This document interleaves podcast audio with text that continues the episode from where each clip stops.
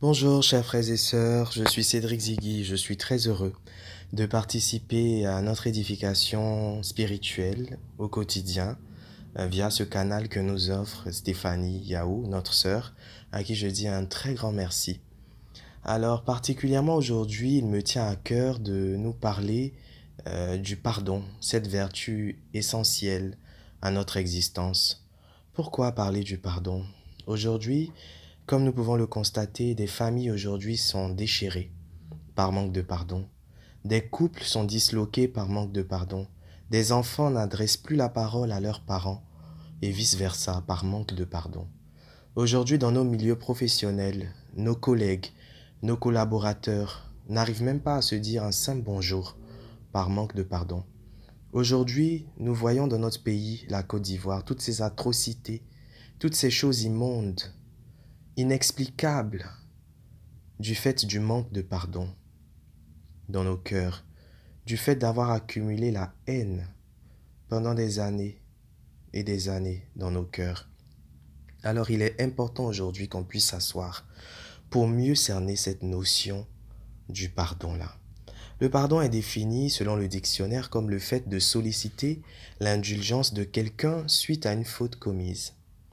Pour mieux appréhender le pardon euh, d'un point de vue spirituel, il y a trois passages qui ont particulièrement attiré mon attention dans la Bible. Il s'agit de Luc au chapitre 23, les versets 33 à 34, Colossiens chapitre 3, le verset 13, et Luc chapitre 17, les versets 3 à 4. Je lis le premier passage, Luc 23, versets 33 à 34. Arrivé au lieu, dit le crâne, ils l'y crucifièrent ainsi que les deux malfaiteurs, l'un à sa droite et l'autre à sa gauche. Jésus disait, Père, pardonne-leur car ils ne savent pas ce qu'ils font. À travers ce passage-là, nous pouvons voir que Jésus lui-même est le maître absolu du pardon. C'est l'expression la plus remarquable du pardon qui puisse exister. Jésus lui-même ne regarde même pas à sa condition de Christ à tout le mal qui lui est infligé, tous les outrages, les crachats qu'il subit, mais il demande à l'aide suprême de pardonner à ses malfaiteurs. Malgré nos trahisons, notre méchanceté d'homme, notre cruauté la plus inouïe, le Christ a pardonné, et il n'a aucunement tenté d'accuser qui que ce soit. J'ai envie de dire si le Christ l'a fait, pourquoi pas nous? Le deuxième passage qui attire mon attention est celui de Colossiens 3, verset 13. Supportez-vous les uns les autres, et si l'un a un grief contre l'autre, pardonnez-vous mutuellement, comme le Seigneur vous a pardonné, et faites de même vous aussi. Parole du Seigneur.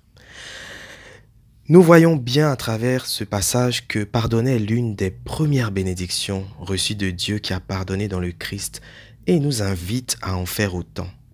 Nous devons nous supporter, ce qui veut dire que chacun de nous peut se trouver être un poids pour l'autre. Pour cela, nous devons nous aider mutuellement à nous décharger. Nous ne pouvons pas changer le monde, certes, à notre guise, mais nous pouvons changer notre attitude et les choses iront mieux. Nous devons regarder le monde avec un sens renouvelé d'amour et de compréhension.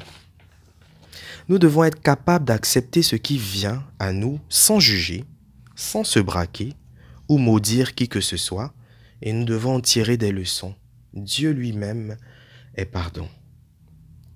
Pour finir, le troisième passage qui a attiré mon attention est celui de Luc 17, les versets 3 à 4, qui dit Tenez-vous sur vos gardes. Si ton frère vient à t'offenser, reprends-le, et s'il se répand, pardonne-lui.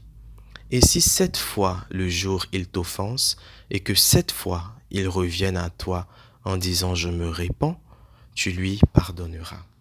Parole du Seigneur.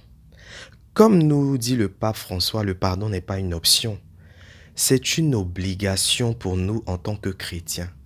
Ce passage-là nous montre l'exigence même du pardon, le degré avec lequel nous devons accorder le pardon à nos frères. Autant de fois que notre frère nous fait du mal, s'il se répand, autant de fois nous devons lui accorder notre pardon. Car frères et sœurs, n'oublions pas que nul n'est parfait et que nous aussi faisons des erreurs et qu'un jour nous pourrions être confrontés à une situation compliquée où nous souhaiterions aussi être pardonnés pour avoir offensé une quelconque personne. Celui qui a du mal à pardonner, comme on dit, n'a jamais aimé. Oui, chers frères et sœurs, le pardon est indissociable de l'amour. Donner le pardon est un acte d'amour dont tout le monde a tout à gagner. Autant celui qui accorde le pardon est libéré de tout poids, il entre en compassion et se sent en paix, autant celui qui reçoit le pardon aussi expérimente la joie, la paix et la liberté intérieure pour s'ouvrir à la possibilité de pardonner à son tour. Je nous invite tous à être compréhensifs, à être raisonnables. Surtout, nous devons agir rapidement. Cela est très important. Nous devons pardonner au plus vite. Nous devons éviter même de nourrir la colère pendant des années, pendant des jours dans nos cœurs. Le pardon libère. Le pardon restaure l'âme, restaure le cœur. Le pardon nous accorde une meilleure santé. Chers frères et sœurs, nous devons nous faire le cadeau magique du lâcher-prise de tout ressentiment, tout ce qui ne confesse pas le nom de Dieu, tout ce qui est rancune, tout ce qui est rejet, tout ce qui est colère, tout ce qui est haine. Le choix est entre nos mains.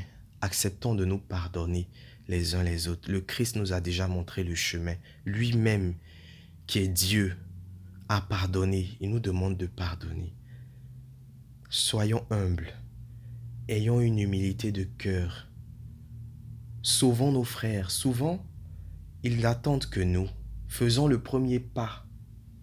Allons demander pardon. Sollicitons même le pardon de la part de l'autre qui nous a offensés il sera libéré et nous aussi nous serons libérés.